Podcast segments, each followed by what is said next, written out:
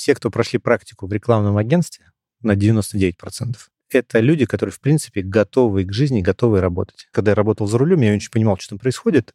Ну, просто с тем, что как бы, какие деньги, какие-то люди, все там сильно много пьют, много гуляют, и при этом у всех деньги, все как-то, как бы, а я так вроде, я и не пил тогда, потому что я спортом занимался. Сейчас вызвали кого-то. Да, однозначно вызвал Володя сейчас. Вервульф. Кракена.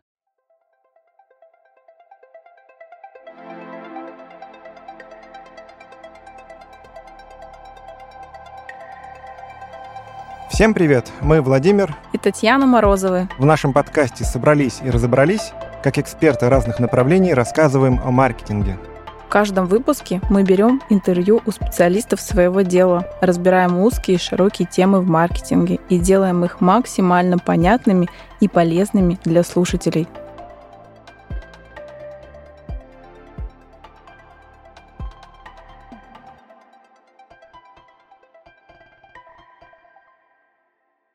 Сетевое рекламное агентство – это агентство, которое входит в состав глобальной международной сети. Офисы такого агентства представлены во многих странах мира. Такие агентства обслуживают очень крупные международные бренды. Это удобно и выгодно и той, и другой стороне. Сегодня мы поговорим про то, как устроены такие агентства изнутри, что ими движет и что из себя представляет рекламный рынок в целом. У меня в гостях Владимир Шмаленюк, коммерческий директор Media Plus Russia, который входит в состав немецкой сетевой рекламной группы «Сервис-план». Владимир работает более 23 лет в рекламной индустрии, проработал и на стороне СМИ, в частности журнал «За рулем», и на стороне крупных рекламных агентств. Прошел путь от ассистента до коммерческого директора. Володя, привет. Привет, Володя. Таня, привет. Ну, здравствуйте, здравствуйте. Итак, а, Володя, давай начнем беседу. Давай приступим, помолясь.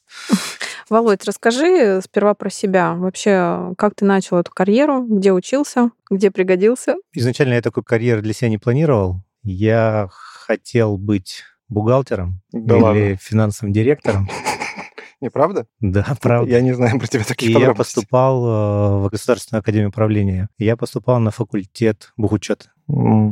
Но не добрал баллы по информатике, кажется и да, провалился будет. ниже, и у меня был выбор идти либо на факультет социологии, либо на факультет нефтехим, промо. Но я почему-то выбрал, что социология это ближе к финансовому менеджменту и бухучету. А ты расстроился, что не попал на бухгалтера? На самом деле нет, то что профессию бухгалтера мне как-то больше папа продвигал, что это очень выгодно быть поближе к деньгам. Но я это осознал только намного позже уже, ближе к нынешнему своему возрасту. Mm.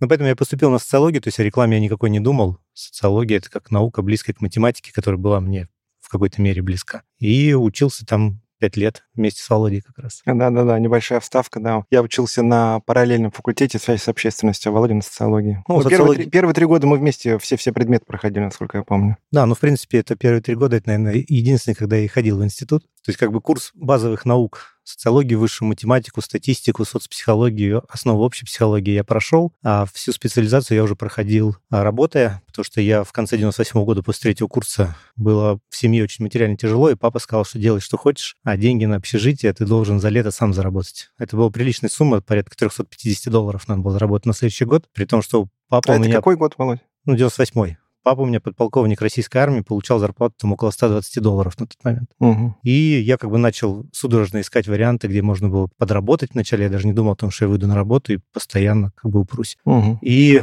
у нас в институте был такой очень активный профорг Юра Еремеев, который вдруг как-то на одном из мероприятий таких дружеских пообещал нам, студентам молодым, что он найдет нам где-нибудь в каком-нибудь большом сетевом агентстве практику. Угу. И мы как-то так посмеялись, поверили ему. Там прошел месяц, от него ни слова, там два ни слова. А там уже май, уже конец учебы, и мы его как-то выцепили в институте. Говорим, Юра, ты же обещал, давай найди нам хоть какую-то практику. Ну, а я уже в этот момент судорожно думал, где мне еще найти подработку. И я до этого работал, я там и торговал чем-то, и курьером работал, и в вагоны даже один раз разгружал, и даже один раз в кино снимался. В каком? В массовский фильме с фильма «Святой». А-а. Ну, этот кусок массовки не показали, но я там своих 120 долларов заработал. А-а. Вот, и Юра обратился к своим знакомым э, в агентство Максима EuroCG. Это на тот момент было то ли четвертое, то ли пятое агентство по биллингам в России. Работали с большим количеством клиентов и в России, и за рубежом продвигали водку Смирнов, кажется, и много еще что. И он договорился о встрече с Владимиром Александровичем Евстафьевым. Это президент Максим был на тот момент. И нас было четверо, мы пошли на встречу с дрожащими коленями, угу. как сейчас помню. А еще надо понимать, что мы как социологи, мы претендовали на практику в отделе стратегических исследований и там разработки стратегий клиентских. И когда мы пришли, я как соорганизатор всего этого первым пошел на все, ну как на собеседование. Ну да, да, да. И смешная была, на самом деле, история. И мы сели, и он, на самом деле, всем задал два вопроса. Но мне он задал их первый. Первый он сказал, как у тебя вообще с математикой, статистикой и социологией. Я тут же струхнул, потому что подумал, сейчас будет экзамен по SPSS.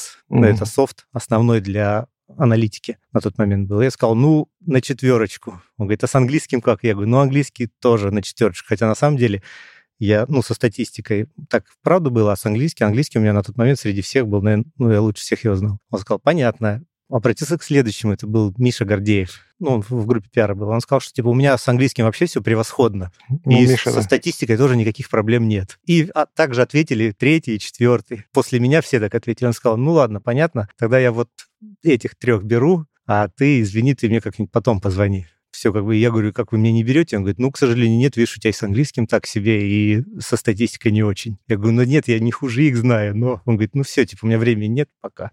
Но я зацепился за фразу «позвони мне позже» и вышел очень сильно расстроен. А у Евстафьева, у него была секретарь Люда Ларина. Я ее и помню как хорошо, все, потому что ей очень помнишь? благодарен, потому что она сейчас у меня работает в ТВБэнге. Угу. И она говорит, что ты такой расстроенный? Говорит, я думал, тебя возьмут. Я говорю, нет. Она говорит, а что сказал Евстафьев?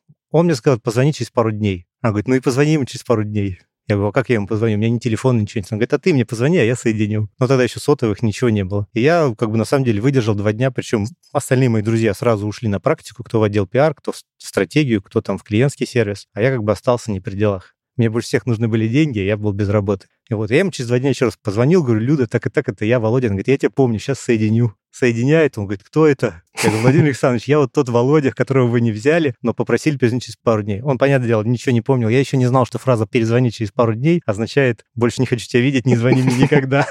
И я ему еще раз перезвонил через пару дней. И, короче, на шестой раз он, конечно, ну, не выполнил свое изначальное обещание что-то посмотреть mm-hmm. и найти мне место. Он просто сказал, ты меня задолбал, просто приезжай. Офис Максимы тогда был в кинотеатре Гавана, это mm-hmm. где сейчас международный клуб КВН, mm-hmm. с заднего двора вход. И там была куча маленьких кабинетов по одному такому длинному коридору на двух этажах. И мы просто вышли из его кабинета, он открывал первую по вашей двери, говорил, кому-нибудь практикант нужен, есть хороший практикант. И где-то в третьей двери меня взяли. И это был а, отдел закупок рекламы в прессе. Вот, то, что определило. Да. А и... где были ребята, которые э, с первого дня устроились на практику? А, ну, двое были в отделе пиар, это ну, другое подразделение. А один был как раз в research е, он, он попал именно по направлению как социолог, попал в отдел стратегических исследований. А ты можешь сказать, что тебе тогда повезло, потому что тебя не взяли вот в первый день, и на те должности, на которых они работают, а именно вот после, когда вот, ну, как будто это было твое место. Слушай, нет, я на самом деле так не думал. Я чуть позже вообще начал размышлять о том, что правильно ли я траекторией пошел как бы в рекламную карьеру, потому что у меня так получилось, что вот этот отдел прессы, там э, сравнилась такая ситуация, что Максима взяла на перепродажу себе несколько активов АФК-системы. Это был телеканал ТВ-центр, угу газета «Метро», литературная газета.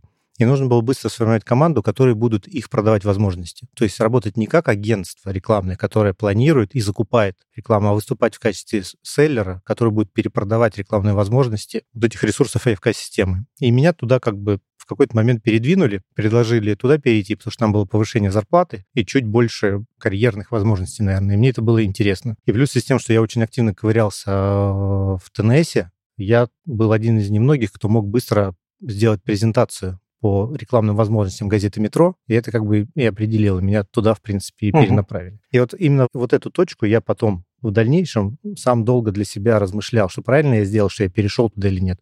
По той причине, что получилось, что я как бы из сетевого международного агентства на самом деле перешел продажи, ну, по сути, в СМИ. Угу. И с точки зрения денег я, конечно, в коротком лаге, там, в 2-3 года очень сильно выиграл, потому что там сразу пошли взрослые зарплаты, и премиальные, и клиенты, и я сразу стал как бы там через 3-4 месяца получать уже там, ну, приличные деньги. Ну, как пример, я, я поступил работать в 98 году, а там еще важный момент, что в этот момент был кризис же в августе, угу. все развалилось, во всех агентствах сократили там по 40% персонала, меня оставили. Как раз. А меня перевели, сократили. Да, я помню, меня перевели кризис. в газету «Метро» и оставили. И этот был как бы... И причем оставили с существенным повышением зарплаты. И стало больше денег, но при этом сам вот карьерный трек, возможности проработать именно в агентстве, выбрать направление, все изучить изнутри, я на какой-то момент потерял. И вот здесь как бы я сомневался именно вот с, с этой точки зрения. А с точки зрения денег я выиграл по той причине, что я когда закончил институт, я был со всего нашего потока было всего два человека, которые смогли себе купить квартиру. И я как бы свой выпускной я отметил в своей квартире.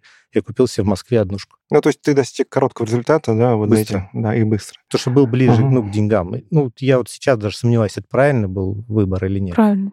Но я его на самом деле не делал. Это все равно там как бы, когда ты молод, то тебя направляет, ты сам не идешь. Угу. И не было кого-то, кто мог бы мне этот совет дать. Угу. Соответственно, наши родители, они были из прошлого, они вообще ни в каких карьерных не участвовали ни в войнах, ни карьерных треки себе не строили, особенно если там отец военный. Угу. За него всю карьеру строил да, кто-то да, другой. Да. Вот. Тем не менее, я как бы не жалуюсь, все равно как бы в итоге я все равно вернулся в сетку, все равно стал работать в большом агентстве. А расскажи в двух словах про вот это этот вот путь про сервис план ты имеешь? Ну да, вот про Я конечно не, не все договорил. Подожди, не, не продолжай, продолжай. Да. Ну, я какое-то время отработал в газете, потом перешел в журнал «За рулем», но это был достаточно... Я там проработал полтора года. Наверное, самый странный мой карьерный кусочек, потому что это была такая странная вольница, как Махновщина.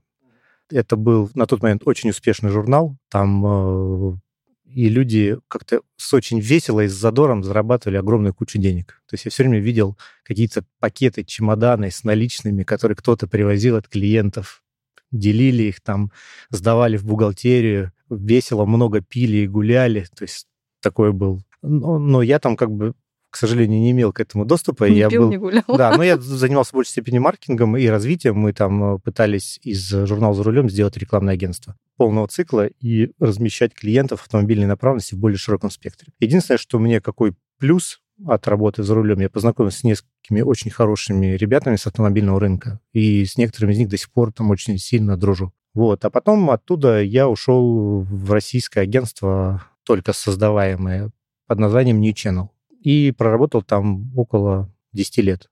Вот, агентство создал Алексей Пушин, мой коллега, друг последние там, 15 лет. И в первое время и учитель, потому что он как раз ушел из сетевого агентства Rose, было такое американское агентство, да, момент, да. оно и сейчас есть, только оно тогда было медийное, креативное, рекламное, то есть оно весь спектр собой Услуг. покрывало, угу. да, а сейчас оно только пиаром занимается. А на тот момент это было большое агентство, входило в десятку, обслуживало там Coca-Cola, Фа, там какие-то крупнейшие бренды. А Алексей был там медиадиректором, и он в какой-то момент увидел, что агентство дрейфует больше в пользу в сторону креатива, Ему это как бы не очень понравилось, он собрал медийных клиентов и на их основании открыл свое частное агентство New Channel. И мы как бы такой проповедовали там бутиковый подход, то есть у нас было там с десяток хороших, достаточно крупных клиентов. Мы не претендовали на то, чтобы там пылесосить по рынку кого-то еще, не наращивали биллинг, а как бы увеличивали, улучшали качество. И пытались как бы с точки зрения стратегии, там, идей и там реализации клиентам предлагать какие-то лучшие решения. Ну, где-то в 2012 году рекламный рынок стал достаточно сильно меняться, и небольшие бутиковые агентства стали терять свои преимущества за счет того, что как бы цена стала более важна для клиентов, чем э, стратегия, подход и взаимоотношения. Угу. Ну,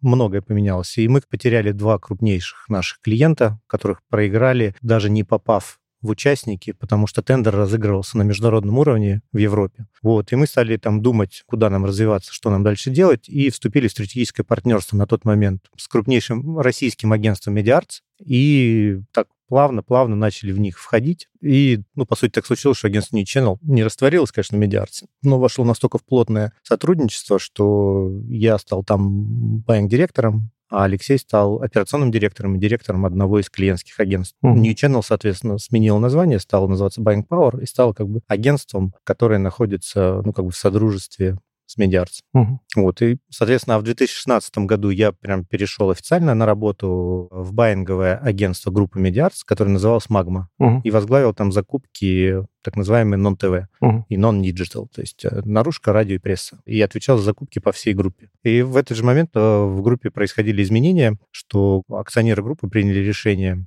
продаться в сеть, и, соответственно, искали партнера, И так совпало, что вот как раз немецкая группа Plan также искала в России партнера, угу. с которым она могла вступить как бы в партнерские отношения или купить какое-то из агентств. Вот. И там в 2014, 15, 16 году произошла сделка, и группа Медиат сменила свое название, получила новых акционеров в дополнение к старым, и сменила название на Media Plus Russia. И стала как бы частью немецкой сети. Угу. Вот соответственно, ну, в которой как бы я и имею там честь работать. Получается, вот уже больше 10 лет, да. А в 2020 году, соответственно, мне предложили в рамках реструктуризации занять позицию коммерческого директора. Ну, это более расширенный функционал, чем просто у баинг-директора. И, соответственно, возглавить всю коммерцию всего агентства Media Plus Rush. Угу. Ну, что я и сделал с радостью. Угу. И сейчас, как бы, соответственно, этим и занимаюсь. Вот такой путь. Понятно, Володь. А, мы... и коммерческий директор это очень близко к бухгалтеру и финансовому директору. Я наконец-то максимально сблизил свое образование с тем, кем я хотел быть, по той причине, что я сейчас больше в цифрах, в расчетах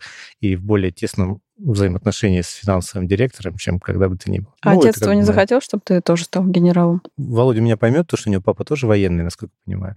И э, я с детства очень хотел быть офицером. Очень хотел быть. И до 11 класса я мечтал, что от меня отстанут, и я им все-таки стану. Угу. И у меня папа какой-то момент даже сдался, и ну, он нашел компромиссный вариант. Он сказал, что ладно, ты пойдешь тогда в Ярославское финансовое военное училище, будешь военным финансистом. Но потом как-то его все-таки передавило, потому что в армии был совсем швах там в те годы, 94-93 год. И он меня как бы передавил все-таки, чтобы я на гражданку ушел. А я до последнего надеялся, что я все-таки пойду в армию. Ну, для меня все было знакомо, я все знал, как командовать на плацу большой группой солдат, что делать, вообще как форму носить. То есть не чувствовал никаких противоречий, связанных. Ну, то есть он тебя уговорил, и ты, ну ладно, да, бухгалтером. Нет, меня папа военный, он не уговаривал, он просто какой момент решил, Приказ сказал, отдал. что да, и я как-то а. плавно потек в том направлении. Пере, перегруппировался и направился в более правильном направлении. Но он был прав на самом деле.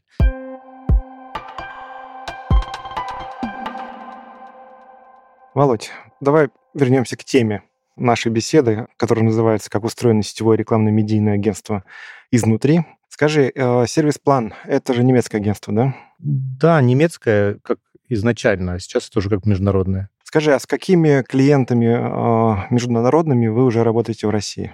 Ну, у нас процесс как бы перехода под сетку происходит достаточно долго. Это не так просто э, по той причине, что это не просто, что нас купили и тут же нам передали пул каких-то своих клиентов. Угу. Потому что сервис-план это крупнейшее независимое агентство в Европе. Угу. И э, там с каким-то колоссальным биллингом обслуживает практически всех крупнейших немецких, там, европейских э, рекламодателей. А, например, каких? Ну, крупнейшие это BMW, угу. Metro, потом Lego, Deutsche Bank, Deutsche а Lego Bahn. это немецкая? Это не немецкая, но это крупный рекламодатель европейского Я уровня. понял, понял. Угу. Да, и у них очень большой пул клиентов, но для того, чтобы их обслуживать, понятное дело, что структура, инфраструктура компании локальной должна быть готова к тому, чтобы принять с точки зрения продуктов, с точки зрения исследований, с точки зрения команд, их подготовки. Качество, да? Да, ну, мы должны как бы обеспечить равный сервис, что в Мюнхене, что в Москве, там, что в Варшаве. И мы как бы этим плавно занялись там, в 17-18 году.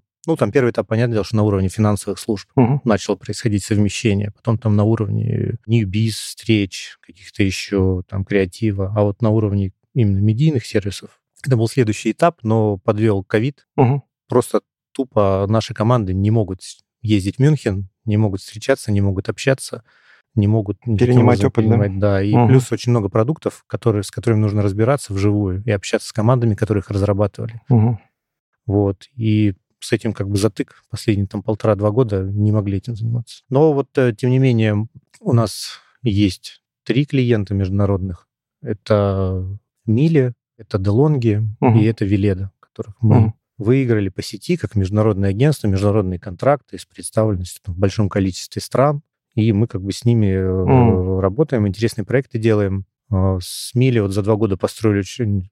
Это, ну, как вы знаете, такая да, очень дорогая бытовая техника всех возможных направлений. Я видел не раз а, мили в подборках а, у некоторых блогеров. Ну, то есть буквально там какие-то автоблогеры я видел. Не помню сейчас фамилию. Здесь мы плавно подходим к тому, почему угу. у нас э, как бы в России действует группа «Serviceplan», группа «Рус», а не только «Mediaplus Russia». Потому что глобально немецкая концепция агентства, ну, это, видимо, общая концепция по миру бродит. Раньше э, в рамках группы многие агентства, ну, такая была идея, что нужно надробить, сделать большое количество агентств, каждое для разной группы клиентов, разных потребностей, там, креативные агентства отдельно, диджитальные отдельно, еще какие-то отдельно, клиентские там по блокам разбиты. А сейчас как бы идет обратная концепция слияния. То есть многие клиенты настолько сильно продвинулись, и у них настолько стали крутые там директора по маркетингу, что им опять требуется одно окно, и клиентские группы агентств должны быть компетентны как бы по, по всем направлениям, должны uh-huh. иметь возможность проконсультировать и там, условно говоря, и по медиаразмещению классическому телевизионному, и по блогерам, и по, по построению яком воронки, и там перформансным показателям, и по креативу. И поэтому как бы агентства стали опять пересобираться. Это сложный процесс, и очень тяжело, конечно, собрать такие команды во фронт клиентские. Но, тем не менее, мы этим занимаемся, и в том числе и немцы этим занялись еще несколько лет назад и создали такую концепцию, так называемую House of Communications. Угу. То есть тогда, когда во фронте клиента находятся команды, которые состоят из специалистов всех структурных подразделений и... То есть не просто аккаунты, да? Да, а это он тебе и planner, он mm-hmm. тебе разбирается и в e-com е, он тебе разбирается и с блогерами может поработать. И у нас как бы в рамках, когда Serviceplan Group купила Медиарс, назвала ее Плюс, они помимо этого купили здесь креативное агентство и пиар-агентство Louder, и назвали его именно Serviceplan. Потому что вообще глобально группа Serviceplan, она состоит из четырех основных блоков, которые в России представлены. Это Serviceplan, это креативное агентство, отвечает за разработку креативных стратегий, коммуникаций, материалы делает там, прочее. Потом это Mediaplus, как раз это медийное агентство, которое занимается медийным планированием, закупками, аудитом, отчетностью. Это диджитальное агентство Plan.Net, это исследовательский блок Facit, так называемый. Угу. И здесь в России на, на данный момент представлены три блока из четырех. Угу. То есть есть Serviceplan, это Serviceplan креативный, Louder PR и Plan.Net диджитальный. И Медиаплюс — это Mediaplus, Mediaplus Digital и Магма. Это как бы закупки медийные. И в рамках Miele мы с ними работаем как с международным клиентом по концепции House of Communications. То есть мы им делаем все. От разработки и адаптации креатива, этим занимается сервис-план, угу. до э, построения Якома и перформанс, этим занимается Планет и блогерами. Сейчас вызвали входит. кого-то. Да, однозначно вызвал Володя сейчас. Вервульф какой Слушай, Володь, то есть правильно понимаешь, Ну, мы, конечно, блогеров мы покупаем для них очень много по той причине, что аудитория премиальная, ее очень трудно достижима классическими медийными форматами. Назови блогеров каких-нибудь пару самых таких дорогих. С кем вы работаете по миле, ты имеешь в виду? Да. А, вот здесь есть преимущество коммерческого директора. Я с ними не работаю. Ну, я вижу только не могу даже сказать, если честно. Не знаешь их, да? Да, я могу рассказать, в каких городах какие медийные компании мы проводим, какие бюджеты у клиентов. Вернее, не могу рассказать, но знаю. И как все это проаудировать, провести внутренний аудит, чтобы потом пройти внешний аудит. Это я могу рассказать. А какие блогеры, я, к сожалению, сейчас не вспомню, потому что у меня это проходит в моей отчетности, как там две строчки. Володь, вопрос. То, что сейчас ты назвал как House of Communications, да? Так в итоге один человек общается, один аккаунт с клиентом ну, или целая команда? Аккаунтская группа одна. То есть, группа при этом? Ну, это ну, не один человек, потому что клиент большой, а, соответственно, это... Объем большой, поэтому. Да, и поэтому угу. как бы там есть аккаунт-директор, который отвечает за все, и он как бы в своей голове, в своей отчетности, в своих взаимоотношениях с клиентов, он объединяет все активы группы. Угу и креатив, и медиа, и блогеров, и digital, и performance, и э, все что угодно, и ивенты в том числе, которых мы тоже проводим в большом количестве. Такой вопрос, Володь. Помимо сетевых э, клиентов, к вам э, могут попасть локальные клиенты? Да, конечно, и мы достаточно активно стараемся их привлекать. Ну, к сожалению, это не так просто сейчас, а, но, в принципе, мы работаем. То есть и концепция The House of Communications, это она не подразумевает, что мы только с такими клиентами работаем. Мы работаем с разными клиентами и с разными задачами. И, в принципе, как бы... Но, в конце концов, бизнес-план нужно выполнять, да? Ну, ну да, я, клиент... я отвечаю за PL, и он должен быть наполнен деньгами, угу. клиентами, бюджетами, чем-то еще. И, соответственно, клиенты, да, разные есть. Есть самые сложные, это просто байинговые тендеры, где мы должны обеспечить закупку определенного объема инвентаря там, по минимальной стоимости. Угу. Есть э, клиенты там на консалтинг, на планирование. Слушай, всегда было интересно, как вы принимаете решение э, по поводу того, что вам с этим клиентом интересно работать или нет? Ведь есть же какие-то процессы по этому поводу. Ты же коммерческий директор, да? Наверняка взвешиваешь. Ну, я один из там трех человек, которые принимают решения, угу. но я обычно с точки зрения коммерческой принимаю решение проходим ли мы по рентабельности, чтобы с ним работать или нет. Но конечное решение принимают акционеры, в uh-huh. первую очередь. по поводу клиентов, готовы ли они в клиента То есть инвестировать. До сих пор по каждому клиенту? Нет, не по каждому, ну, по крупным. Нет, у нас есть как бы клиент, у нас есть не биз-директор, у нас есть клиентские директора, угу. которые привлекают клиентов. Есть акционеры. Здесь вопрос в том, что если я как коммерческий директор не уверен в том, что нам с этим клиентом имеет смысл работать, то есть, знаешь, ну, как коммерчески или финансово, угу. у нас, скорее всего, возникнет убыток угу. по результатам работы. Либо в том, что мы перетратим время команды, либо то, что впрямую закупим дороже, чем предложили клиенту. Угу. Такое тоже иногда бывает. А акционеры могут принять решение, что они готовы инвестировать в этого клиента по угу. каким-то другим причинам. Угу. Ну, например, причины могут быть разные. Ну, Клиент ну, может быть, да, потенциально интересен. Может быть интересна команда, которая там работает, может быть интересна категория, в которой работает клиент, которая является новой, и нам нужно попробовать какие-то новые продукты свои, угу. которые клиент готов ну, реализовывать. Я понял, полигон такой. Да, и ради полигона можем пробовать. Я, например, часто ну, для того, чтобы проводить качественный внутренний аудит нашего размещения, стоимости его ценовых гарантий, там, от того, насколько наши цены близки к рынку, я сам иногда принимаю решение, участвую в тендерах заведомо проигрышных для нас. А для чего? А для того, чтобы получить рыночные бенчмарки о том, а, как другие сетевые или крупные рекламные агентства а, презентуются, а б, какую ценовую политику угу, на этот угу. год готовы транслировать. Потому что так часто бывает, когда многие агентства начинают сильно демпинговать. Нужно понимать, кто начал, по каким медиа, до какого уровня готовы падать. И, соответственно, моя задача не обязательно выиграть, ну, там, Желательно для того, чтобы правильные бенчмарки себе определить и командам байинговым, нужно попасть в тройку. А после этого нужно очень много и сильно и хорошо подумать вместе с байинговыми директорами о том, и это очень самое интересное и самое сложное в этом процессе, понять, как победившее агентство сможет реализовать компании, при этом не улететь в минуса. Угу. И это как бы, ну, второй этап, который тоже интересный и важный. Ну, улететь в минуса не заработать ничего, ты имеешь ну, в виду, нет, потерять деньги. То, что обычно в таких тендерах мы, когда проигрываем, это значит, что те, кто перед нами, они в сильные минуса уходят. И каким образом они могут их достигать, за счет каких ресурсов, каких возможностей. И это как бы структуру рынка, в принципе, mm. достаточно четко определяет. Достаточно поучаствовать там в двух-трех тендерах в квартал там, по определенному медиа, чтобы понимать, что в этом направлении происходит кто из агентств демпингует, кто хочет больше долю поднять, какие медийные площадки начали там э, играть в сбор бюджетов вместо того, чтобы держать цену. Ну, как бы, вот здесь я принимаю решение, потому что это нужно именно для меня угу. и для байинга, для того, чтобы понимать, как, куда идти, что делать. Угу. И сейчас вот реклама, да? Боитесь принимать решения? Не знаете, как уйти в минуса или наоборот, да? И что-нибудь там, ла-ла-ла-ла, разбавить надо рекламкой. Да. Это мы готовимся к, тому, что подкаст начнет зарабатывать очень много, понимаешь, да, мы сейчас отрабатываем. Владимир, давай.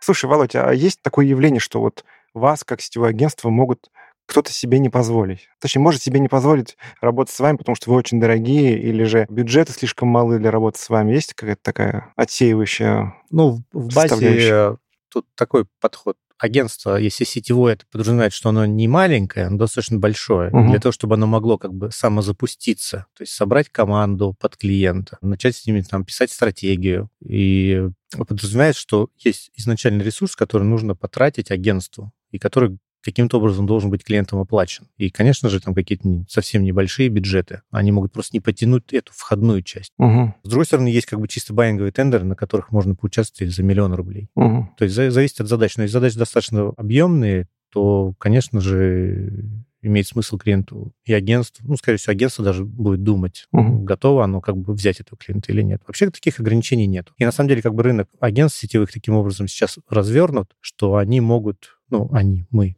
можем сосать себе любой бюджет. По той причине, что группы клиентского сервиса, они как бы эшелонированно выстроены, mm-hmm. такие, что есть те, которые агентства внутри группы сетевой, которые mm-hmm рассчитаны на работу с крупными очень ну, клиентами. Понятно, понятно, да. Есть в рамках группы подразделений, которые там с более средними, там поменьше клиенты. А плюс вокруг всех сетевых агентств есть так называемое, вот как у АДВ, есть созвездие партнеров АДВ или созвездие партнеров ОМД. Mm-hmm.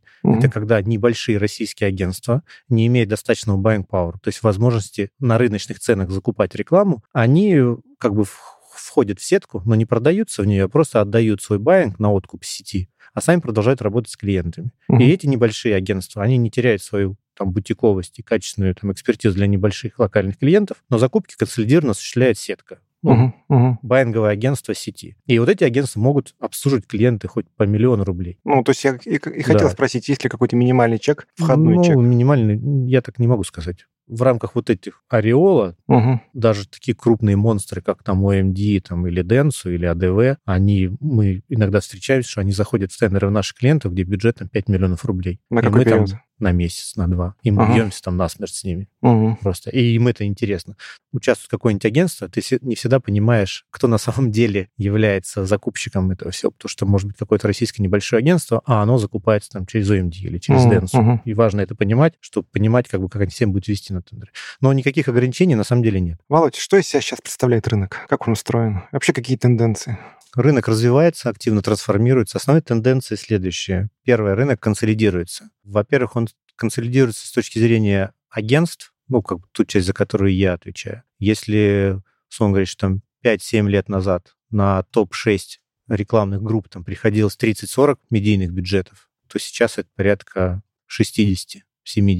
То есть э, российские агентства сокращаются, угу. клиенты плавно перетекают в сетки, либо и плюс российские агентства сами плавно перетекают поближе к сетям. А То как? есть как бы байинговые закупки все консолидируются вокруг сетевых групп, угу. в принципе. Угу. Потому что они единственные, у кого есть гарантированные международные контракты, и которые позволяют им э, заявлять большие бюджеты в основные медиа и получать ну, за счет этого... Скидки, как бы, ну, не только скидки, ну, получать много преимуществ за этот счет. И это первое. Во-вторых, позволяет это систематизировать, автоматизировать и упрощать, удешевлять угу. саму закупку. Там за счет программатических закупок, за счет там разного. А второй рынок э, консолидируется еще с точки зрения медиа. То есть как основной пример, это несколько лет назад создали Национальный рекламный альянс, который продает 90% всего рекламного телевизионного эфира. Угу. Сейчас происходит консолидация рынка наружной рекламы и в регионах, и в Москве. Вот буквально на днях, там до Нового года прошла новость, от которой как бы все немножко вздрогнули о том, что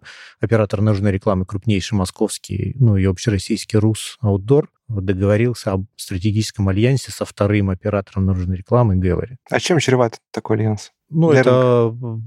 Да понятно, чем. В регионах, например, это сразу видно, ну, помимо Рус и Гэллери, если происходит в каком-то городе консолидация всех активов, угу. даже не через собственников, а на уровне объединения продаж, то сразу же э, вырастают там, в полтора-два раза цены. Понятно. И, в принципе, те же операторы наружной рекламы говорят о том, что выгоднее продавать меньше, но существенно дороже. Далеко за примером ходить не надо. Не только Рус и Гэллери. Есть такой казанский оператор Рим, угу. который вначале в Казани консолидировал все конструкции наружной рекламы, потом зашел с этой же концепцией в ряд городов. Mm-hmm. То есть после консолидации цены возрастают в два раза. И ну, для рынка, с одной стороны, это неплохо, по той причине, что когда рынок слишком в другую крайность впадает, когда становится рынок рекламодателя, то тогда цены как бы летят настолько вниз, что операторы, владельцы не имеют возможности поддерживать в нормальном состоянии конструкции, развиваться, устанавливать цифровые там конструкции и прочее. Но когда в обратную сторону получается, что там средняя цена закупки и там цена контакта становится как бы ну, неподъемно высокой. Вот как бы Угу. Основная как бы причина. Также вот на телевидении консолидация произошла, там на следующий год тот же НРА безальтернативно объявил об инфляции медийной там, от 12% на федеральный эфир там, до 35% на региональный московский и питерский. Угу. И все как бы клиенты вынуждены с этим жить.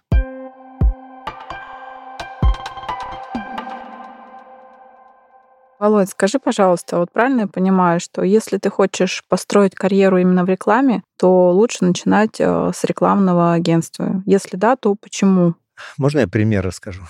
Я тут воле судеб не преподаю, но являюсь членом выпускной комиссии в Ранхисе факультета рекламы и маркетинга. Угу. Являюсь приглашенным ну, как преподавателем в кавычках, который оценивает выпускающих студентов, насколько они близки к рынку и прочее, и как угу. работаю как бы в экзаменационной комиссии. Угу. И э, там принцип такой, что есть там обычно 3-4 группы, и тебе до э, начала экзаменов дают, по сути, две интегральные характеристики этих студентов, каждого из них. Первое — это средний балл за весь его курс обучения отдельно и отдельно по экзаменам каким-то. Угу. А второе — это место, где он проходил практику. Угу. И вот эти две характеристики очень сильно влияют на итоговую оценку. Угу. А, причем вторая влияет больше даже не итоговую оценку, а на общее впечатление. Первая влияет на среднюю оценку. То есть если человек, девушки обычно, приходят со средним баллом 4,8, 4,9 или 5, ну, что редкость. Какой максимальный был? Ну, 5. А, а. Ну, то есть средняя интегральная оценка по всем экзаменам, по всем зачетам за 5-4 года обучения. А, угу. И то, значит, с гарантией 99% она получит пятерку. У кого там 3 с чем-то или там, он там на уровне тройки-четверки. Редко кто перескакивает. Если кто-то перескакивает, значит, есть какая-то причина, мы обычно разбираемся, и там какие-то интересные кейсы есть. А вот где человек проходит практику, сразу видно, как он делает презентацию, своего проекта, что из себя представляет проект и что человек вообще понимает о том мире, куда он идет. Угу. И что я вижу, что все, кто прошли практику в рекламном агентстве, на 99%, это люди, которые, в принципе, готовы к жизни, готовы работать. Они знают структуру проекта, они знают, как ее презентовать, они достаточно свободно себя чувствуют и легко могут перескочить как бы из субдисциплины в субдисциплину, то есть обсуждают любую вещь как бы открыто, свободно, и имея как бы большой такой, ну, не энциклопедический, но такой широкий кругозор в рекламе, маркетинге и во всем. А те, которые работали на практике в каких-нибудь ну, компаниях, небольших, больших, неважно, ну, больших, конечно, в меньшей степени, они все очень узкие. И проекты выпускные у них, и презентации выглядят а, как-то уныло. Угу. Ну, не всегда уныло, но чаще всего это ни о чем, это неинтересно,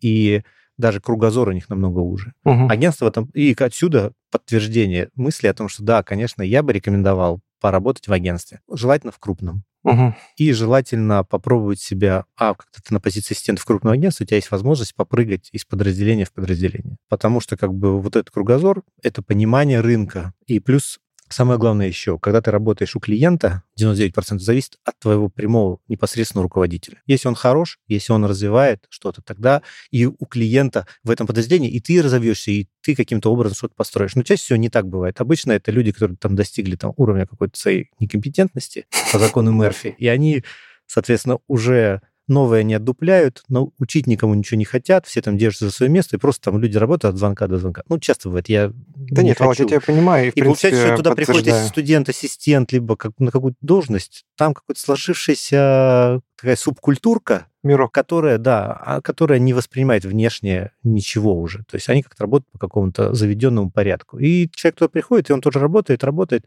и у него нету, по сути, перспектив никуда перескочить. А если человек работает в агентстве, агентство всегда, ну, как мы эксплуатируем своих сотрудников, угу. поэтому мы всех сотрудников всегда сильно перегружаем. Первое. Второе, мы очень как бы любим, когда человек берет на себя много проектов. Но для того, чтобы люди могли активно и вот в таком как бы вариться в таком бурном потоке, все должно быть очень структурировано и должно быть очень э, хорошо организовано. И за счет этого как бы человек, попадая в этот поток, он как бы, если справляется, он очень хорошо понимает вообще структуру рекламного рынка, структуру всей деятельности, операционной деятельности компании, стратегической деятельности компании. И плюс он может всегда выбрать, куда пойти. Угу. И, а еще самое главное, что агентство всегда обычно набирает ассистентов, ну, и людей ну, в развитии в те направления, которые являются новые условно говоря, резко попер рынок блогеров. Угу. В прошлом году рынок блогеров был 10 миллиардов, весь рекламный по интеграции. А в следующем году обещают 20-22. Сейчас срочно все группы агентские, ну, международные, не международные, любые рекламники uh-huh. сформируют у себя эти подразделения, набирают туда молодежь в первую очередь. Соответственно, в агентстве есть возможность у молодого будущего сотрудника быстро попасть в эту струю, быстро развивающуюся. Угу. Агентство для того, чтобы быть всегда в рынке, оно обязано все время быть на острие. Оно всегда должно находить что-то новое. Выстрелили блогеры, туда набирает людей. Потом выстрелил что-то еще там в том направлении. Сейчас на маркетплейсе на следующий год как бы взрывной рост это планируют. Да. Соответственно, это мы даже у себя, мы сейчас как бы думаем о том, чтобы там на базе перформанс нашего подразделения строить у себя подразделение, которое именно с маркетплейсами работает. Ищем туда и набираем туда студентов как раз. А. Потому что их можно быстро обучить. Во-первых, учить особо никто не знает, как, чему, потому что это новое и для нас в том числе. Да, да, а да. у них есть возможность быстро построить свой карьерный трек и выйти на какие-то уже там позиции не junior, там, а байер или group head а даже там за 2-3 года. Угу. И, соответственно, как бы, а такой взрывной рост карьеры там на клиентской стороне, в принципе, мне кажется, не очень возможен. А если хочу работать в рекламе, какой институт выбрать нужно? Какой посоветуешь? Я до интервью как раз думал об этом. Я бы посоветовал с каким-нибудь базовым, сильным статистическим или математическим бэкграундом. Никакие знания именно о рекламе нафиг не нужны и не полезны, и ничего не дают. Потому что, во-первых, то есть если ты хорошо знаешь математику и хорошо знаешь Excel, то, в принципе, ты в рекламе и в планировании, и в закупках, и там в коммерции будешь нормально работать и успешно. А Тут вопрос в том, что людей учат, студентов учат по книжкам, которые написаны 15-20 лет да, назад. А рекламный рынок, он настолько быстро развивающийся, что тебя какой-нибудь group head э, или там директор направления, который сейчас, здесь сейчас работает с клиентом и здесь сейчас решать текущие задачи, он тебе даст намного больше с точки зрения инструментов, инсайтов и знаний, чем преподаватель, который не работал там 10 лет уже. Поэтому я бы брал базовое образование просто какое-то хорошее психологическое, возможно, социологическое, и с ним можно смело идти. Если взять текущий рынок, то все топы агентства, все закончили какие-нибудь математические мехматы да. и прочее, либо инженерные вузы.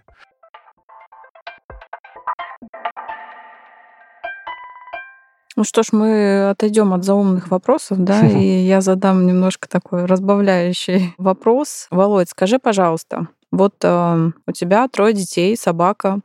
Собака недавно. Собака недавно. Мы были у тебя на новоселье, много книг, большая квартира. А, понятно, что после работы ты приходишь в свое семейство, да, но и дети, да, в принципе, как вообще в любой семье, один или два, как в твоем случае три, они требуют внимания, соответственно, требует внимания жена. И у тебя получается, ну, либо коробочка — это твой офис, либо коробка — твой дом. А что тебя вдохновляет? Может быть, кстати, одна из этих коробочек, или все-таки где-то ты берешь вот это вдохновение, заряжаешься, чтобы тебя хватило и на такую огромную семью, и на большой офис, на работу, причем в такой должности. Ну, сложную работу. Мы сегодня это убедились в этом. Спасибо. Вопрос закончили. Подвохом.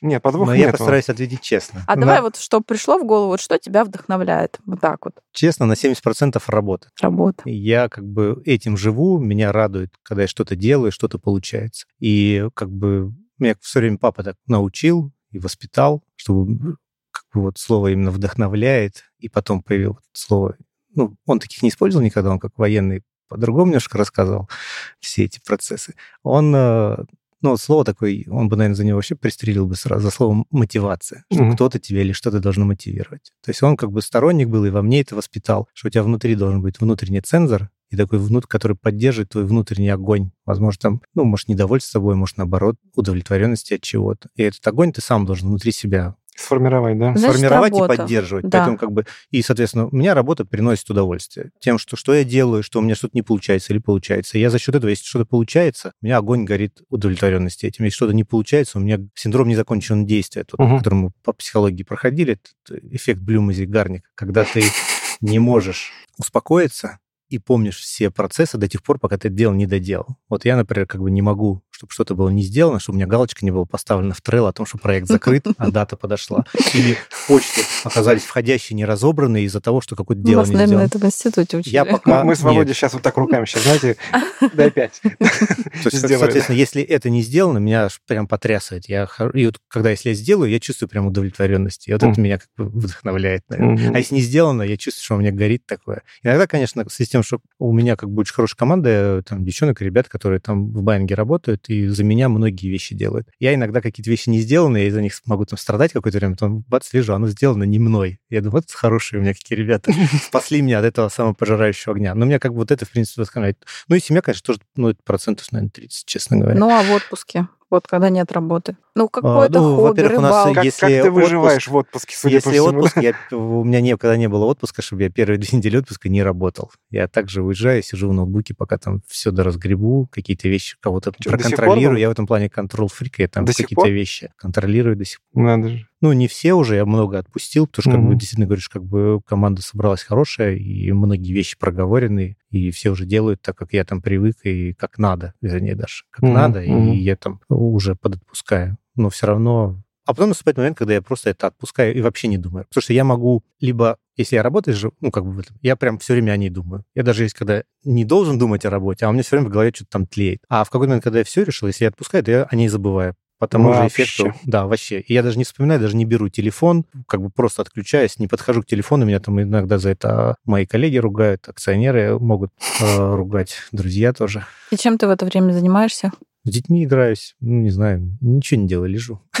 Лежу, сижу, сижу, ну, лежу. может быть, а, ну, что-то смотришь, читаешь. Сейчас э, я, э, там папа помимо внутреннего огня, он во мне заложил любовь к спорту, и я как бы в детстве, в молодости, во взрослой жизни и вот там вплоть до последних там двух-трех лет, все время как бы вписывался в какие-то различные спортивные дисциплины. Угу. То есть в детстве, в школе, там, в институте я там боксом занимался. Занимался, занимался, занимался, но я как бы не могу просто заниматься, потому что папа как бы так заложил такой сильный соревновательный дух мне здоровья не хватало, но как бы соревновательный дух, я мне все время хотел с каждым разом, я не могу заниматься спортом просто для себя, я все время занимался им как бы для какой-то цели.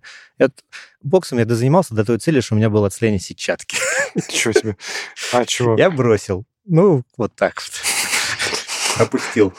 Потом я как-то, mm. у меня там появились друзья какие-то, и я начал заниматься пауэрлифтингом. И там дозанимался до и как бы это меня вдохновляло. Как раз вот этот один момент, когда я работал за рулем, я не очень понимал, что там происходит. Ну, с тем, что как бы, какие деньги, какие-то люди, все там сильно много пьют, много гуляют, и при этом у всех деньги, все как-то...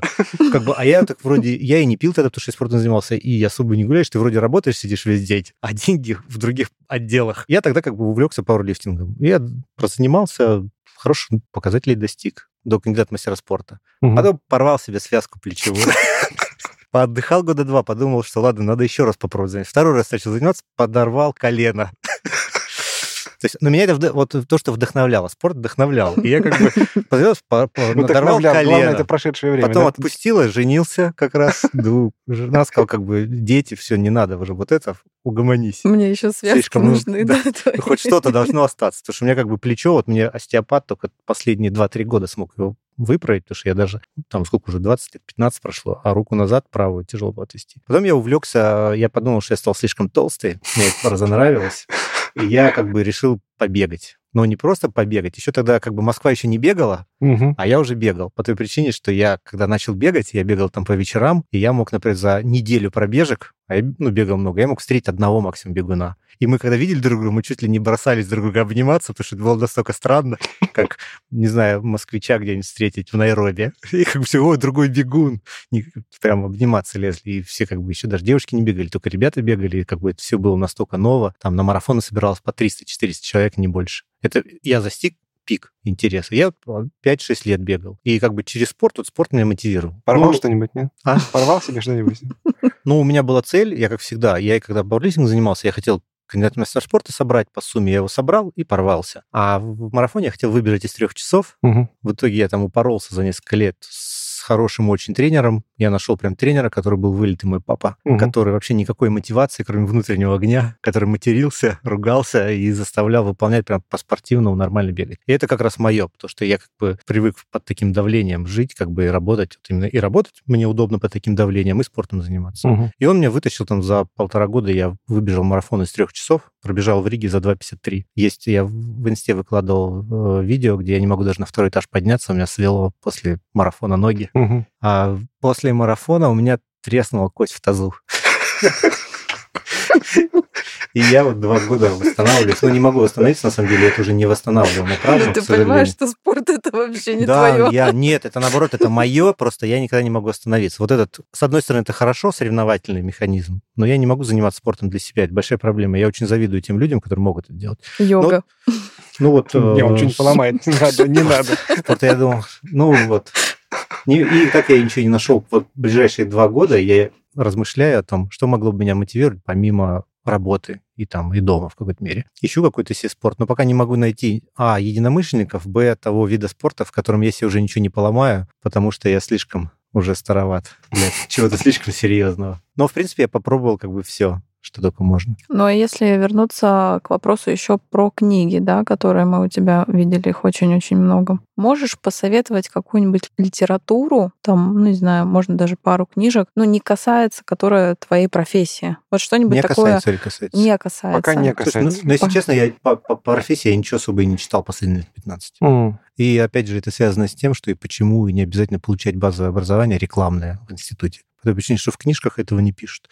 Намного полезнее посмотреть какую-нибудь конференцию Яндекса последнюю, угу. или в Мейла, или конференцию по каким-то продуктам, э, которые запускают там наши партнеры, конкурентам из других сетевых агентств. Кстати, делают очень прикольные презы, там, ну, они большие, по 5-6 часов. И это намного полезнее, чем какую-нибудь книжку по рекламе почитать. Я даже, ну, не знаю, о чем она могла быть. Мне какие-то книжки по менеджменту больше нравятся, потому что позиция коммерческого директора это тоже, она больше, угу. это уже управление.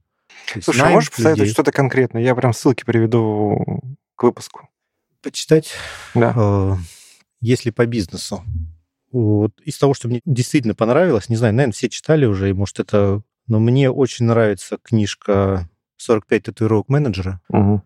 Именно вот с точки зрения менеджмента, управления людьми, взаимодействия с людьми. Это для меня прям шедевр. Я даже распечатал все эти там 45 основных постулатов, все на стенку клеил, они у меня год висели в старом офисе. Угу. Я их периодически почитал. И мне как бы это нравилось. Там ключевое о том, что справедливости не существует. Угу а правильно все то, что руководитель говорит.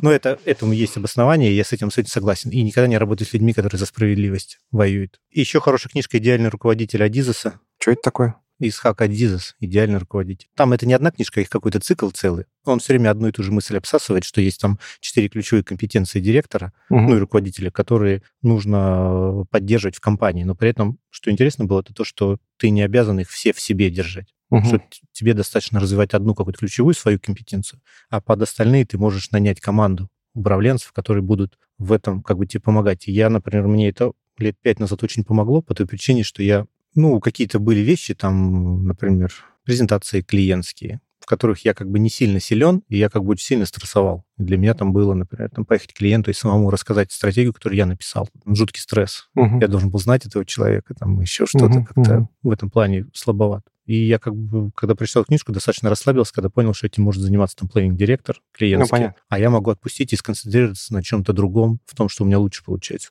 И как бы вот он мне в этом помог. А еще самое главное, что о, по рекламе есть одна книжка, да. которую я бы точно рекомендовал всем, да. кто занимается планированием, клиентским сервисом. Как-то в институте учились, есть базовая книжка по социологии. Профессор Язов, Ядов написал, ее называется «Стратегия социологического исследования». И вот у нас на базе это прям как классически проводить любое исследование, а любая стратегия клиентская, медийная, рекламная, коммуникационная, она построена по принципу базового методического научного исследования. Есть задачи, объект, предмет, рабочая гипотеза, угу. контроль за осуществлением, проверка все, что ты в стратегии клиентской пишешь, я когда первые стратегии видел даже структура любой клиентской медийной стратегии, я когда первый раз увидел, я прям взял учебник, открыл там главы, и там как правильно проводить исследование. Определите объект, предмет, определите цели и задачи, изучите окружающую среду, поставьте гипотезы, проверьте их. Это прям один в один, прям по структуре любого исследования. Я поэтому вот эту книжку точно рекомендовал. А из книжек, которые просто понравилось, это Генри Форд «Моя жизнь. Достижения». Угу. Просто про организацию больших масштабных проектов. Ну, понравилось. А из того, что так обычно читаю, не знаю, троица Маркес, Кастанеда, Пелевин, видимо, определили угу. мои все предпочтения там от 18 до 30 лет. Это кого я читаю, просто так, даже Пелевин, я могу старые книжки типа «Желтой стрелы» э, перечитывать просто для того, чтобы расслабиться. То есть, чтобы мозг плыл по знакомому потоку цифр, букв, то есть, и там отдыхал. Угу. Вот. А какие твои жизненные принципы? Пошутить можно? Да. Да. Я работал в журнале «За рулем». Мне кажется, это самое Володь, Володь, честно скажу, самое э, наше любимое. Мы уже переглядываемся с Таней. Самая любимая часть тебя даже глаза горят, когда ты говоришь, что ж там за рулем-то было у вас. Я очень хочу поработать за рулем тех времен. Не надо. Там здоровья никакого не хватило бы работать. Там был основной принцип, ничего не было бы сделано, если бы не было последние минуты. А. Но это шутка. Синдром, синдром студента, ты имеешь в виду? Все последний момент? Да, там все всегда делали очень весело, задорно в последний момент. Но, Но у меня особых принципов каких-то нет. Ну, один, может быть, какой-то есть. Ты вот про вот это вот самоконтроль, самомотивацию, не дай бог слово мотивацию а, услышать. А, ну, два я принцип. Первый мне как папа заложил. Угу. Ну, вернее, он не в качестве принципа это заложил, а он мне пытался объяснить свои жизненные принципы и мой к ним подход. И параллельно совместил это с изучением английского языка, с которым у меня было все в порядке. Он мне вбивал в голову разницу между present perfect и present continuous. По-русски говоря, между делал и сделал. А. И вот здесь есть четкая разница, что процесс не важен, важен результат. То есть он приходил и он говорил, типа, ты пропылесосил? Я говорил, я пылесосил. Он говорил, а ты пропылесосил или пылесосил? Здесь я всегда терялся, потому что выяснялся, когда он проверял, что я пылесосил, просто что я водил пылесосом, а не делал дело до конца. То есть угу. безрезультатно. Этот принцип как то у меня в голову вбился, что все... То есть ну, важнее какие... результат, нежели процесс? Ну, нет, просто процесс важен, но без результата... Не важен. Да. То есть угу. обязательно должен быть какой-то результат у деятельности. А второе, это то, что... Это у того же Генри Форда, кажется, было. О том, что если... Ну, если ты хочешь что-то поменять, ты вначале должен это измерить, условно говоря. Потому что и туда же принцип дорога в тысячу ли начинается с первого шага. Угу. О том, что не нужно бояться каких-то больших вещей, а ты больших проектов, больших каких-то дел, событий, там, покупок, не знаю, что, вкладывания в ипотеку или там переход на новую работу. Ты просто должен видеть большую цель и уметь ее декомпозировать на много-много маленьких. Угу. И тогда она становится не такой страшной, и можно просто начинать путь. И мне кажется, что вот это... В тысячу. Маркетолога.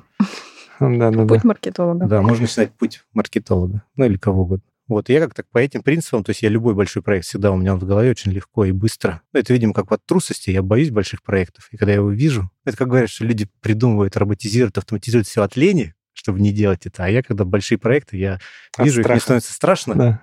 И я тут же начинаю их декомпозировать, раскладывать на маленькие составляющие, на кучу подпроектов, понимать, кто может это сделать, кто это, кто это, и в какой-то момент у меня получается, что проект готов, и его можно реализовать. Так же, как бы и со спортом, условно говоря, и со всем. Это как бы вот заложенный принцип, который мне близок. Ну, Володь, давай тогда сделаем такой небольшой итог, да? То есть хочешь работать э, в рекламе, выбирай институт, который связан. С базовыми... Да, с точными науками, да. Точными науками. Мгм. Иди практиковаться в рекламное агентство. Для расширения кругозора прежде всего. Да, не бойся компанию или журнал за рулем, да? Его уже нет в том виде, в котором он был тогда. Ну, у каждого, мне Не, кажется, не, мы есть сегодня мы его в том виде, в котором он был, мы сегодня Я зафиксировали. на самом, на самом деле хотел больше про New Channel рассказать, потому что я там больше научился, мне больше нравится, но это настолько, видимо, скучно было. Скучно что надо было, рассказать про что-то Про за рулем. жуткое и веселое. Да, да, да. То есть разбивай цели. Что еще? Как итог, вот такой коротенький в твоем опыте. Ну, из того, что я не говорил, и я бы еще советовал, если молодым маркетологам, рекламистам, очень тщательно выбирайте того, под чьим руководством вы будете работать. Прям По той согласен. причине, что это 80% успеха карьеры. Научит ли тебя человек чему-то, продвинет ли вместе с собой. То есть да, это должен быть как бы... Или этот человек тебя утопит, или застопорит там, на 5-10 лет на одной Да, и той же да. позиции, без роста, без уверенности и без развития. Вот это очень хороший совет. И не бойтесь работать с рекламными агентствами. Итак, на этом на сегодня все. Володя, спасибо большое тебе за то, что выделил время. И так все интересно рассказал, особенно про за рулем, извините. Вот, я опять Мне кажется, надо отдельный выпуск. Да, про за рулем, да, да, да, да. Давайте напоследок вспомним, о чем говорил Дэвид Огилви. Самый простой способ завоевать новых клиентов – это просто делать хорошую рекламу.